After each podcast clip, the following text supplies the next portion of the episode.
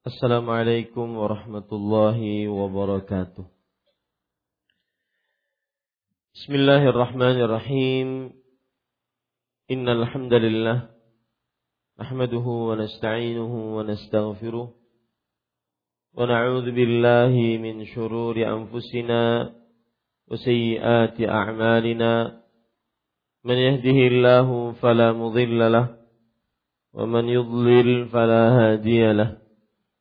وأشهد أن لا إله إلا الله وحده لا شريك له وأشهد أن محمدا عبده ورسوله. يا أيها الذين آمنوا اتقوا الله حق تقاته ولا تموتن إلا وأنتم مسلمون. يا أيها الناس اتقوا ربكم الذي خلقكم من نفس واحدة وخلق منها زوجها وبث منهما رجالا كثيرا ونساء واتقوا الله الذي تساءلون به والأرحام إن الله كان عليكم رقيبا.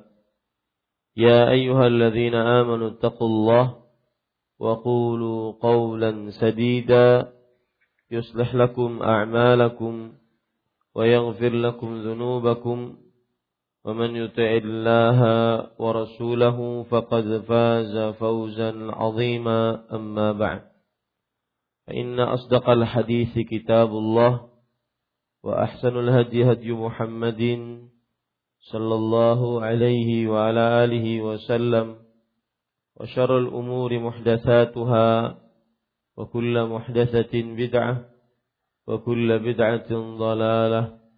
وكل ضلالة في النار Alhamdulillah kita bersyukur pada Allah Subhanahu wa taala pada hari ini Selasa subuh 1 Jumada Tsaniyah 1438 Hijriah kita duduk bersama kembali membaca kitab Taisirul Karimir Rahman fi Tafsiri Kalamil Mannan yang ditulis oleh Fadilatul Syekh Al-Allamah Abdul Rahman bin Nasir As-Sa'di rahimahullahu taala. Salawat dan salam semoga selalu Allah berikan kepada Nabi kita Muhammad sallallahu alaihi wa ala alihi wasallam pada keluarga beliau, para sahabat serta orang-orang yang mengikuti beliau sampai hari kiamat kelak. Dengan nama-nama Allah yang husna dan sifat-sifatnya yang mulia kita berdoa Allahumma inna nas'aluka ilman nafi'an wa rizqan tayyiban wa amalan mutaqabbala.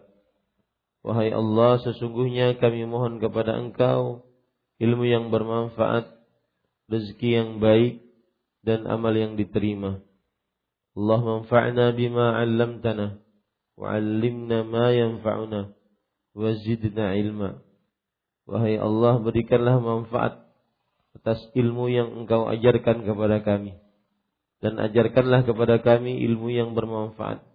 Dan tambahkanlah kepada kami ilmu. Amin. Ya Rabbal Alamin. Bapak Ibu saudara-saudari yang dimuliakan oleh Allah Subhanahu wa taala. Pada pertemuan sebelumnya kita sudah membaca tafsir Ali Imran atau surat Ali Imran ayat 12 sampai 13.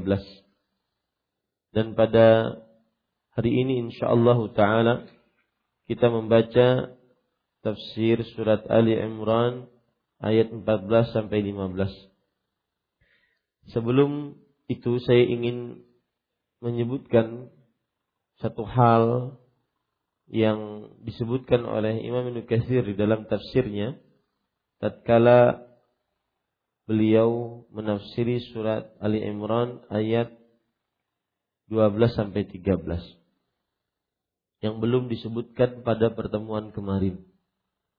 Yaitu ketika Allah Subhanahu wa taala berfirman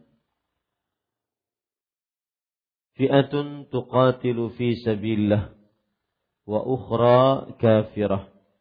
Yarawnahum mislaihim ra'yal 'ain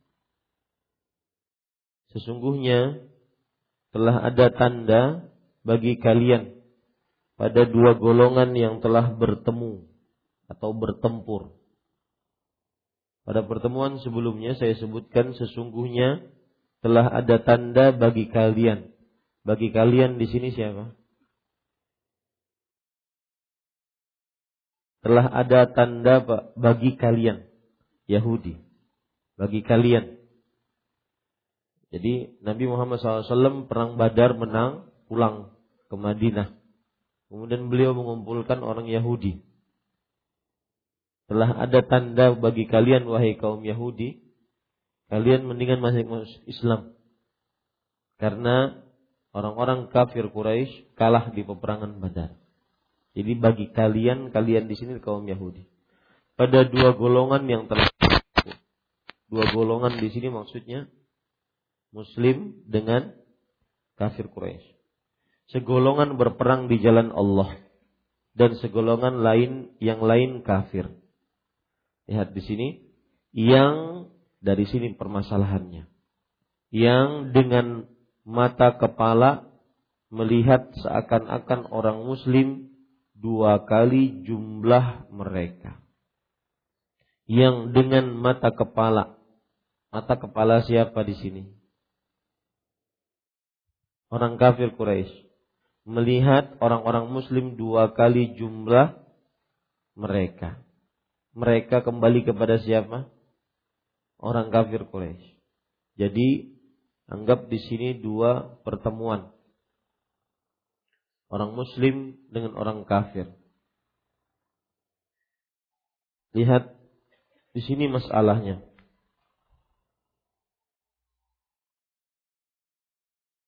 Muslim orang kafir Quraisy.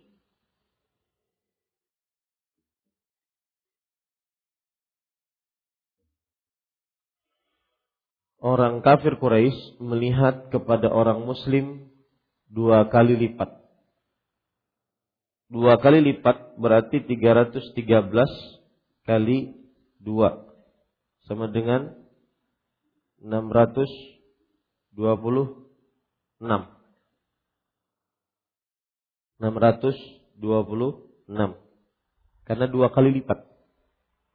Di sana ada pendapat lain bahwa muslim yang melihat jumlah orang kafir dua kali lipat. Dua kali lipat berarti dua ribu.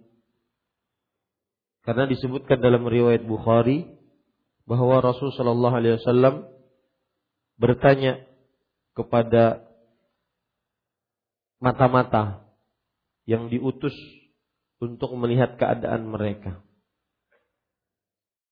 Kata mata-mata ini, mereka, eh, Rasul Shallallahu Alaihi Wasallam bertanya kepada mata-mata ini, berapa jumlah mereka? Kata si mata-mata ini, mereka setiap harinya menyembelih onta sembilan sampai sepuluh onta. Maka kata Rasul Shallallahu Alaihi Wasallam berarti mereka jumlahnya sembilan ratus sampai seribu. Kalau Muslim yang melihat dua kali lipat menjadi 2000. Kira-kira mana yang lebih hebat? Hah? Mana yang lebih hebat? Maksudnya lebih hebat itu orang kafir Quraisy melihat orang muslim dua kali lipat 626. Tapi meskipun 626 melawan 1000 menang. Atau orang muslim melihat orang kafir dua kali lipat yaitu dua ribu. Meskipun tiga ratus tiga belas tetapi melawan dua ribu menang. Mana yang lebih hebat? Hah? penafsiran yang pertama atau yang kedua? Yang kedua itu bermula dari firman Allah yang berbunyi yarawnahum mithlaihim ra'yal. Orang muslim melihat dengan mata kepala mereka jumlah mereka dua kali lipat. Bisa, bisa penafsiran dibalik. Orang kafir melihat jumlah dengan mata kepala mereka, orang muslim dua kali lipat. Maka wallahu alam bisa dua-duanya, tetapi yang lebih hebat penafsiran yang kedua. Dan lebih terlihat bertawakalnya. Lebih terlihat pertolongan Allahnya. Paham ini? Ya, itu tambahan.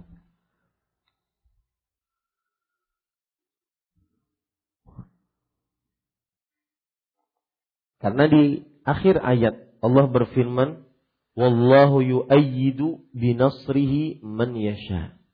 Allah Subhanahu wa taala menguatkan dengan bantuannya kepada siapa yang dikehendakinya. Nah, kata-kata menguatkan dengan bantuannya ini biar benar-benar berfungsi. Biar benar-benar apa? Berfungsi. Kalau seandainya 313 melawan 2000 Berarti berapa? Berapa kali lipat? Enam kali lipat. Subhanallah. Binasrihi man yasha. Itu semakin menambah keimanan kita. Orang yang bertawakal kepada Allah, maka Allah akan menolongnya. Menolong yang di luar batas kemampuan manusia. Saya sering berpesan bahwa mendekatkan diri kepada Allah akan mendatangkan jalan keluar yang Allah tidak sangka, yang kita tidak sangka-sangka. Karena Allah akan bersama orang-orang yang bertawakal. Dan kebersamaan Allah di sini maksudnya adalah pertama memberikan kekuatan, memberikan pertolongan, dan memberikan kemenangan. Ini pada ikhwan yang dirahmati oleh Allah Subhanahu wa taala. Kita baca sekarang tafsir surat Ali Imran ayat 14 sampai 15. A'udzu billahi minasy syaithanir rajim. Lin الناس حب الشهوات من النساء والبنين والقناطير المقنطرة والقناطير المقنطرة من الذهب والفضة والخير المسومة والأنعام والحرث ذلك متاع الحياة الدنيا والله عنده حسن المآب. قل أأنبئكم بخير من ذلكم للذين اتقوا عند ربهم جنات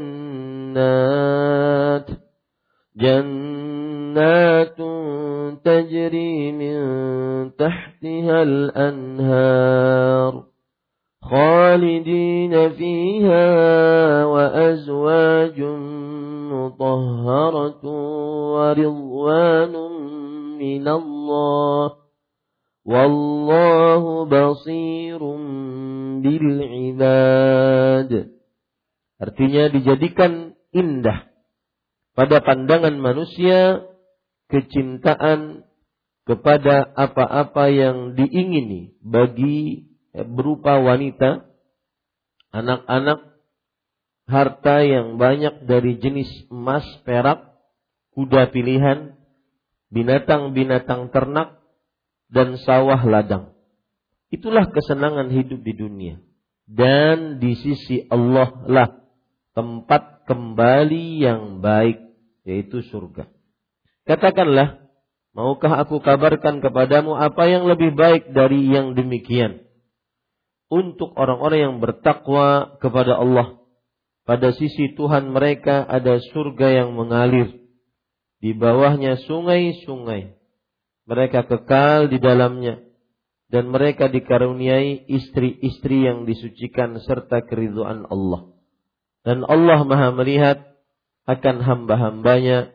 Ali Imran ayat 14 sampai 15.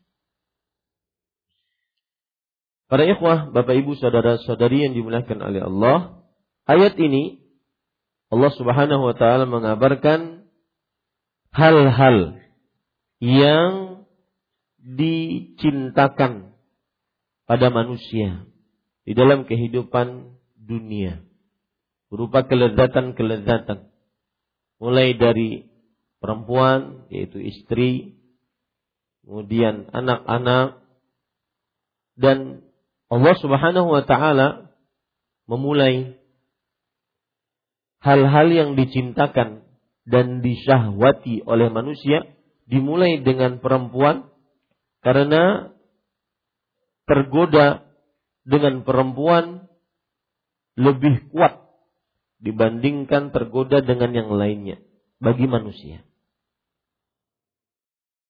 Terfitnah atau tergoda ujian dengan perempuan lebih kuat dibandingkan ujian dengan yang lainnya.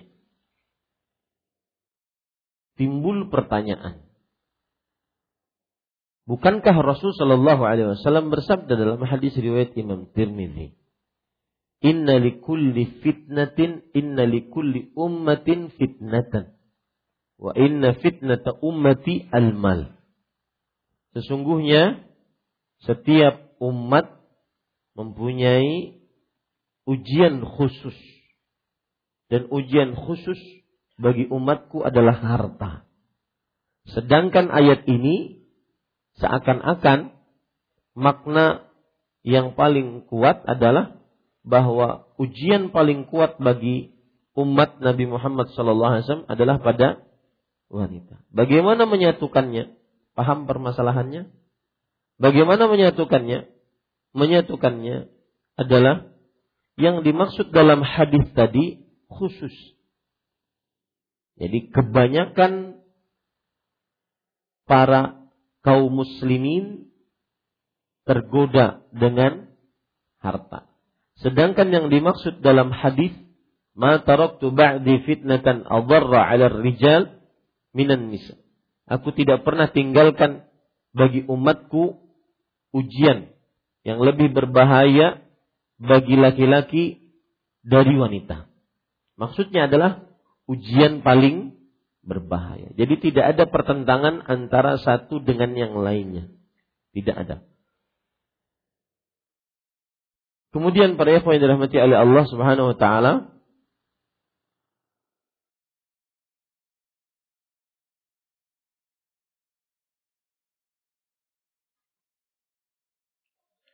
dan juga kenapa disebutkan ujian wanita lebih dahulu dan lebih dicintakan kepada para manusia. Karena agar manusia, terutama laki-laki, menikah dan menikah yang banyak. Menikah dan menikah yang banyak. Tapi jangan sampai merusak keluarga sebelumnya. Disebutkan dalam hadis yang diriwayatkan oleh Imam Bukhari dari Abdullah bin Abbas radhiyallahu anhuma, beliau berkata, "Wa inna khaira hadhil ummati man kana aktsaraha nisaan." Dan sesungguhnya sebaik-baik umat ini adalah siapa yang paling banyak istrinya. Hmm, Siapa yang paling banyak istrinya? Ummu Akilah siapa aja insya Allah.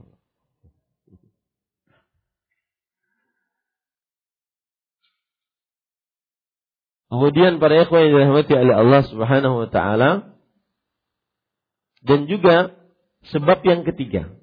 Jadi ada ada beberapa sebab kenapa disebutkan oleh Rasul sallallahu oleh Allah Subhanahu wa taala ujian wanita ataupun sesuatu yang dicintakan kepada manusia wanita dahulu sebelum yang lainnya. Yang tadi sudah saya sebutkan yang pertama karena wanita adalah ujian yang paling berbahaya bagi laki-laki. Yang kedua karena disyariatkan agar memperbanyak istri dan sebaik-baik umat menurut Abdullah bin Abbas radhiyallahu anhuma adalah yang paling banyak istrinya. Yang ketiga, sebabnya adalah karena perhiasan dunia pusatnya ada pada wanita. Ad-dunya mata' wa khairu mata'iha al-mar'atu salihah. Hadis riwayat Imam Muslim. Dunia adalah perhiasan dan sebaik-baik perhiasannya adalah wanita. Kemudian pada ikhwan yang dirahmati oleh Allah Subhanahu wa taala, sebab yang keempat karena wanita yang paling dicintakan kepada Rasul sallallahu alaihi wasallam dari perkara dunia. Sebagaimana disebutkan dalam hadis yang diriwayatkan yang disahihkan oleh Imam Al-Bani rahimahullah dalam kitab beliau Sahihul Jami' hubbiba ilayya min dunyakum an-nisa'u wat-tib dicintakan kepada kalian dari dunia kalian yaitu dicintakan kepadaku dari dunia kalian yaitu wanita dan minyak wangi. Lihat lagi ada riwayat yang lain yang diriwayatkan oleh Imam An-Nasai tapi lemah menguatkan dalil yang tadi. Aisyah radhiyallahu anha bercerita, "Lam yakun syai'un ahabbu ila Rasulillah sallallahu alaihi wasallam minan nisa illa al-khalil." Artinya illa al-khail. Artinya tidak ada sesuatu apa pun yang paling dicintai oleh Rasul sallallahu alaihi wasallam yang mengalahkan kecintaan beliau terhadap wanita kecuali kuda. Maksudnya antara kecintaan Rasul Shallallahu Alaihi Wasallam terhadap wanita dengan terhadap kuda, maka ini hampir sama. Beliau suka menunggang kuda dan juga beliau suka kepada para perempuan. Tetapi hadis ini dilemahkan oleh Imam Al-Bani rahimahullahu taala. Kemudian Allah Subhanahu wa taala menyebutkan selanjutnya kecintaan-kecintaan manusia terhadap sesuatu ini yaitu anak, emas dan perak yang bertumpuk-tumpuk, kuda tunggangan, kemudian binatang ternak, kemudian sawah ladang. Ini adalah hal-hal yang dicintai oleh manusia. Kemudian pada ayat ini Allah Subhanahu wa taala menyebutkan itulah perhiasan kehidupan dunia. Tetapi ingat di sisi Allah lah kehidupan yang baik. Kata-kata di sisi Allah lah kehidupan yang baik. Ini adalah pengkhususan.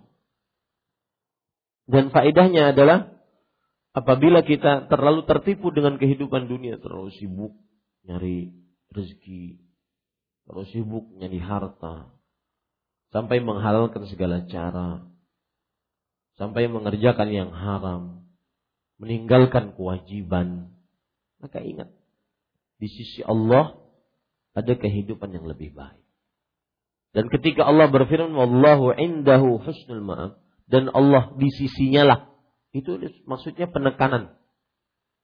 Jadi kalau saya berbicara begini dan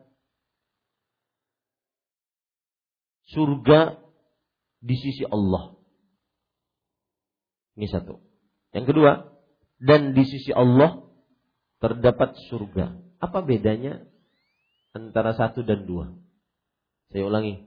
Dan surga di sisi Allah.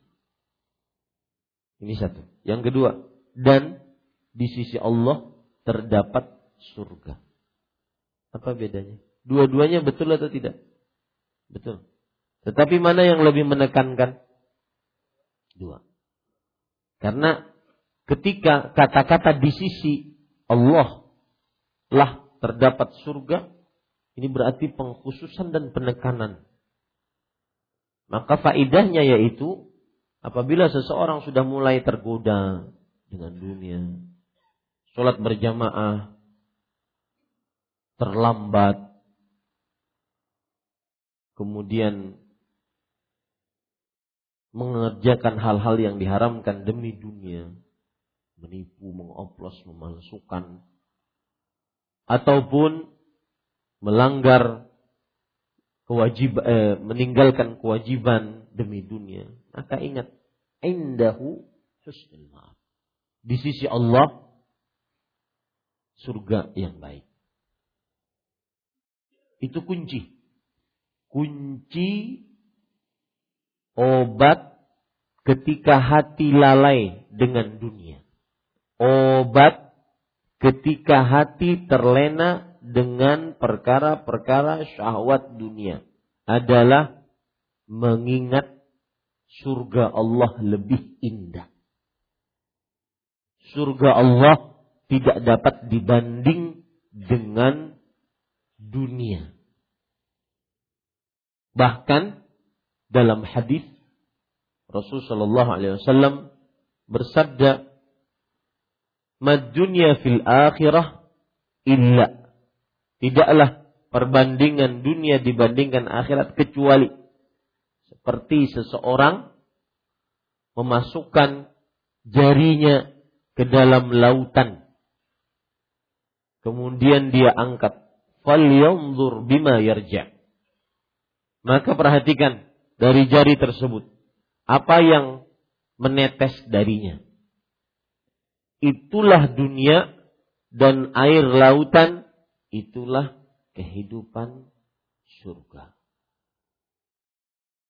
Tidak dapat dibandingkan. Dan kata-kata menetes tadi bukan sebagai perbandingan. Artinya tidak ada nilai sama sekali. Di sisi Allah subhanahu wa ta'ala dunia tersebut dibandingkan akhirat. Saya ulangi. Kunci agar atau obat lebih tepatnya. Obat ketika terlena dengan kehidupan dunia. Mengerjakan yang haram demi dunia. Meninggalkan meninggalkan kewajiban demi dunia Obatnya adalah ingat surga Allah lebih indah dan kekal dibandingkan duniamu. Ini coba saja Pak. Ketika ada dua pilihan-pilihan begitu, kalau saya milih jalan kanan, saya dapat surga, dunianya sedikit. Jalan kiri, saya dapat dunia banyak, akhiratnya sedikit. Bingung, maka ingat pesan tadi. Wallahu indahu husnul ma'ab. Dan Allah di sisinya lah tempat tinggal yang lebih baik. Ingat itu. Di dunia tidak ada apa-apanya. Ini para ikhwan yang dirahmati oleh Allah Subhanahu wa taala. Kemudian di ayat yang ke-15 Allah memerintahkan kepada Rasul sallallahu alaihi wasallam agar mengabarkan kepada para sahabatnya yaitu penjelasan yang tadi. Katakan, wahai Muhammad sallallahu alaihi wasallam, maukah aku beritahukan kepada kalian perhiasan-perhiasan dunia itu ternyata ada yang lebih baik dari semuanya itu yaitu surga yang mengalir di bawahnya sungai-sungai, di dalamnya terdapat istri-istri yang suci. Suci maksudnya tidak pernah tersentuh sama sekali.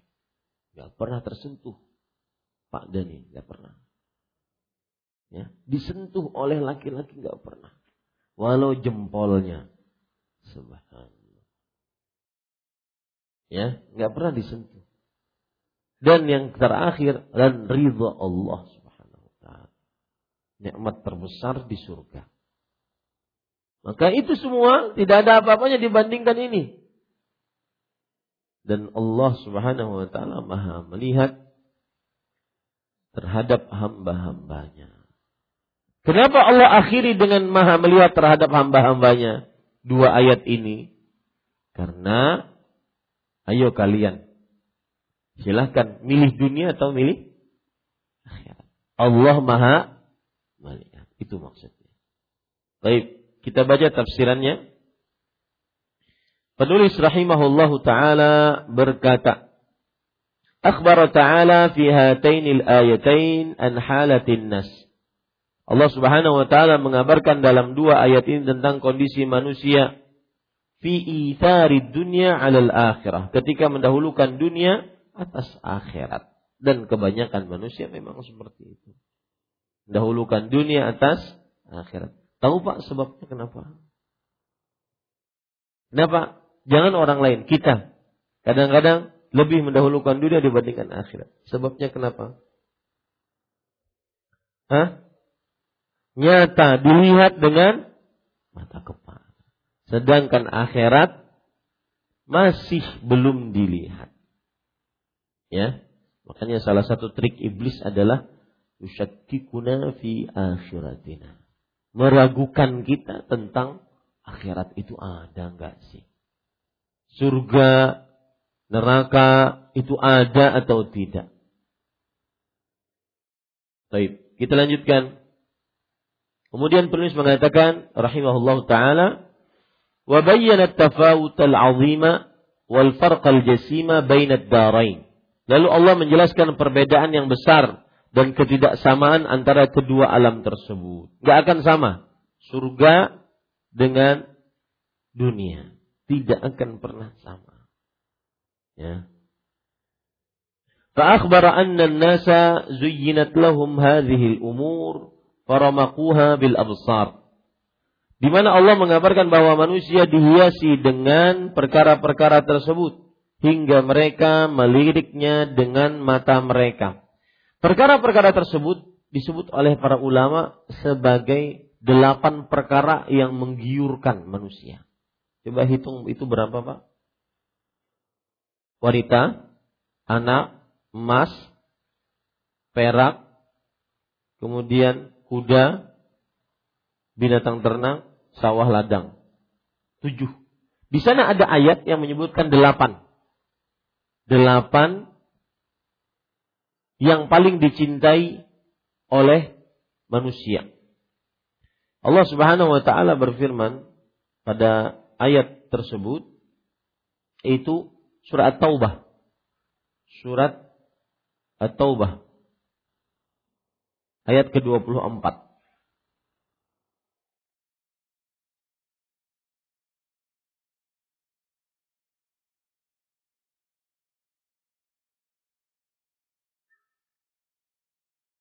Surah At-Taubah ayat ke-24.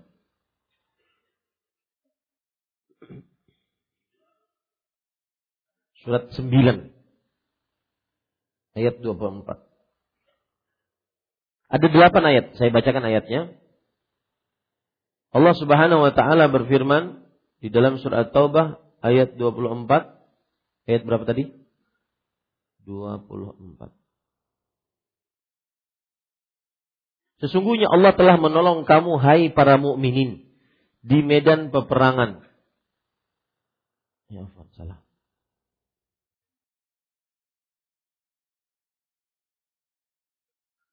Katakanlah jika bapak-bapak kalian, anak-anak kalian, saudara-saudara kalian, istri-istri kalian, keluargamu, harta kekayaan yang kamu usahakan, perniagaan yang kamu khawati kerugiannya, dan tempat tinggal yang kamu sukai. Delapan.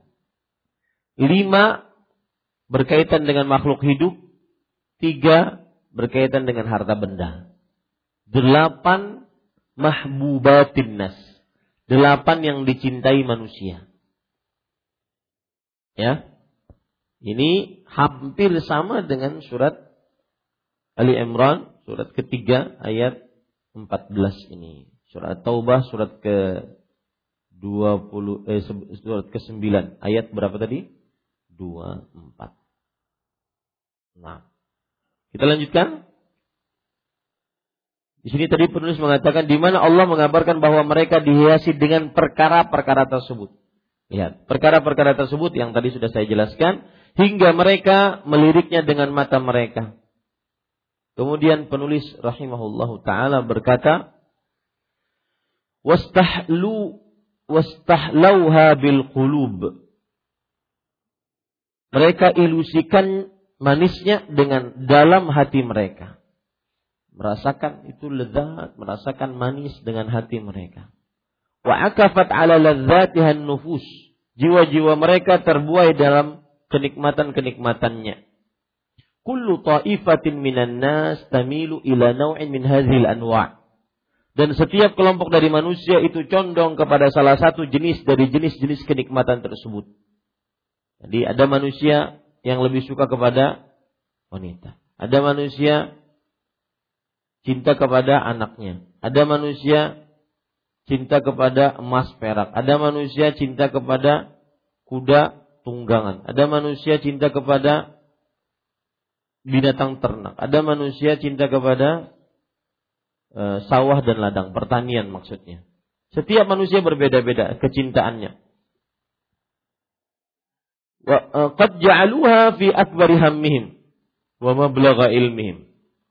Padahal eh, sebagai saya ulangi, yang sebenarnya mereka telah menjadikannya sebagai cita-cita terbesar mereka dan puncak dari pengetahuan mereka. Nah, ini berbahaya. Kalau seandainya dunia ini dijadikan sebagai cita-cita terbesar, keinginan terbesar, orientasi paling utama, atau puncak dari ilmu pengetahuan mereka. Apa maksud puncak dari ilmu pengetahuan mereka? Maksudnya Apa pun yang mereka kerjakan, semuanya tujuannya cuma dunia itu. Belajar ilmu agama, tujuannya dunia itu. Berdakwah, tujuannya puncaknya dunia. Ya, diundang ke sana, ke sana kemari demi dunia. Ini bahaya. Dan ini tidak akan berkah ilmunya. Dan pasti tidak akan masuk ke dalam hati manusia. Pasti tidak akan masuk ke dalam hati manusia. Kemudian para ikhwan yang dirahmati oleh Allah Subhanahu wa taala wahia ma'a hadza mata'un qalil. Nah, ini perhatikan ini penting. Padahal itu semua hanyalah kenikmatan yang sedikit.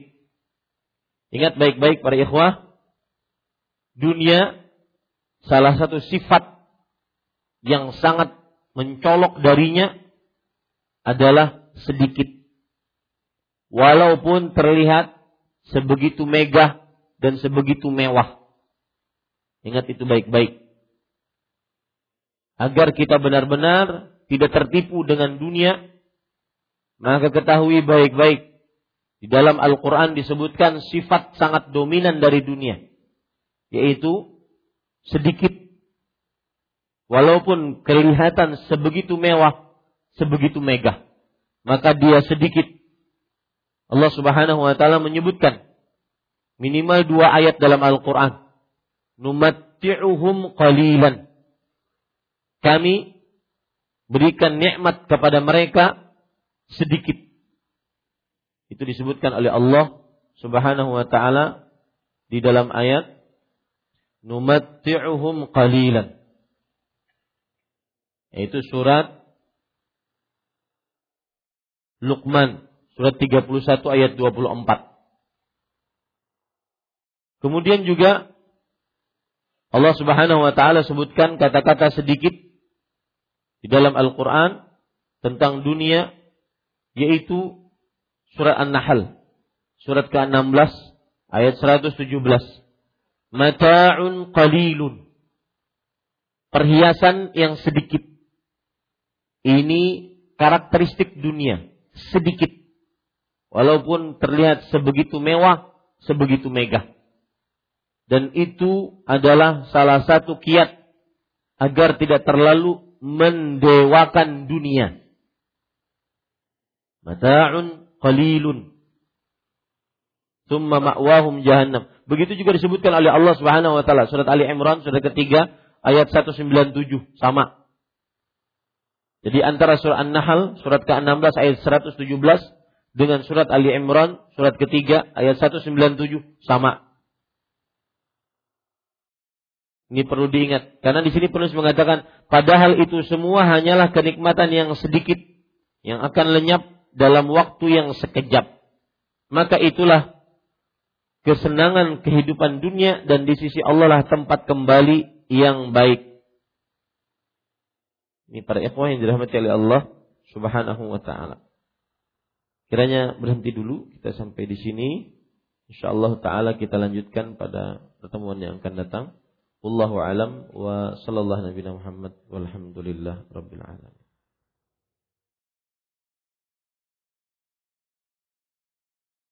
Assalamualaikum Waalaikumsalam warahmatullahi wabarakatuh. Apakah boleh membeli barang milik keluarga dengan cara menyicil kredit? Apakah tidak termasuk riba? Tidak. Tidak ada riba. Tidak ada riba dalam membeli barang dengan cara kredit baik kepada keluarga, eh, baik dari keluarga atau dari yang lain. Tidak ada ribanya.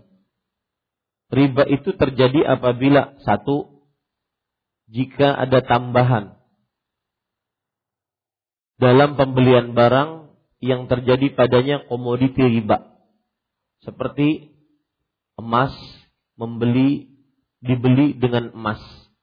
Maka ini harus satu takaran, satu timbangan. Beratnya sama dan harus cash. Yaitu cash itu artinya tangan dengan tangan. Kas dalam bahasa Indonesia. Kemudian juga tidak boleh ada tambahan dalam hutang. Ini juga riba nanti kalau ada tambahan. Sebab yang kedua yang menyebabkan riba adalah pengakhiran yang disebut dengan riba nasi'ah. Pengakhiran. Pengakhiran maksudnya adalah seseorang memberikan barang terakhir jika terjadi transaksi pada barang-barang yang ada komoditi riba padanya. Seperti uang dengan uang. Seorang menukar uang dengan uang yang lain. Maka harus diberikan cash pada waktu itu. Nukar uang rupiah dengan dolar atau sebaliknya. Harus cash. Tidak boleh terlambat. Sedangkan pertanyaan kredit? Membeli barang secara kredit dengan keluarga maka tidak ada ribanya. Wallahu a'lam. Nah Bismillah Ustaz uh, yang ayat dari 11 sampai 13 tadi ada semangat sedih betakun. Ada pendapat lain Ustaz dengan demikian pula yang dari tafsir uh, Ibnu Kasir dan demikian pula kaum musyrikin melihat jumlah kaum muslimin dua kali lipat dari jumlah mereka sehingga timbul rasa takut. Nah, kalau pendapat ana mungkin musyrikin melihat kaum muslimin lebih banyak dari kaum musyrikin yaitu mungkin 2000 jumlah muslimin. Nah, dari karena musyrikin 1000 melihat muslimin 2000. Nah, di situ mungkin mereka merasa takut karena dari tafsiran di sini kaum musyrikin melihat jumlah kaum muslimin dua kali lipat jumlah mereka. Nah, misal saya jum, kaum musyrikin melihat muslimin dua kali lipat dari jumlah kami. Nah, itu mungkin pendapat saya Ustaz. Mungkin gimana kira-kira itu? Iya, itu salah satu pendapat juga. Salah satu pendapat juga. Tetapi yang lebih hebat tadi bahwa kaum muslimin eh kaum musyrikin melihat jumlah kaum muslimin dua kali lipat dari jumlah mereka. Dari jumlah mereka maksudnya jadi jumlah kaum muslimin. Ini lebih hebat dibandingkan yang disebutkan itu. Jadi maksud beliau, orang kafir seribu. Orang muslim tiga ratus. Orang kafir melihat kaum muslimin dua kali lipat dari jumlah kaum kafirin. Berarti berapa? 2000. Itu salah satu tafsiran. Ya, semuanya bisa saja. Tafsiran-tafsiran itu bisa saja. Tapi mana yang lebih hebat? Kaum musyrikin melihat kaum kafir, kaum muslimin dengan jumlah 300 dikali dua menjadi 600 melawan ah, 1000 melawan berapa? seribu. Dengan seribu melawan dua ribu. Mana yang lebih hebat? Yang pertama. Ya. Tapi tafsirannya bisa dua atau tiga tafsiran itu. Dua atau tiga tafsiran itu. Wallahu a'lam. Subhanakallah bihamdika asyhadu an la ilaha illa anta astaghfiruka wa atubu ilaik. Jazakumullahu khairan. Sallallahu alaihi Muhammad walhamdulillahi rabbil alamin. Warahmatullahi wabarakatuh.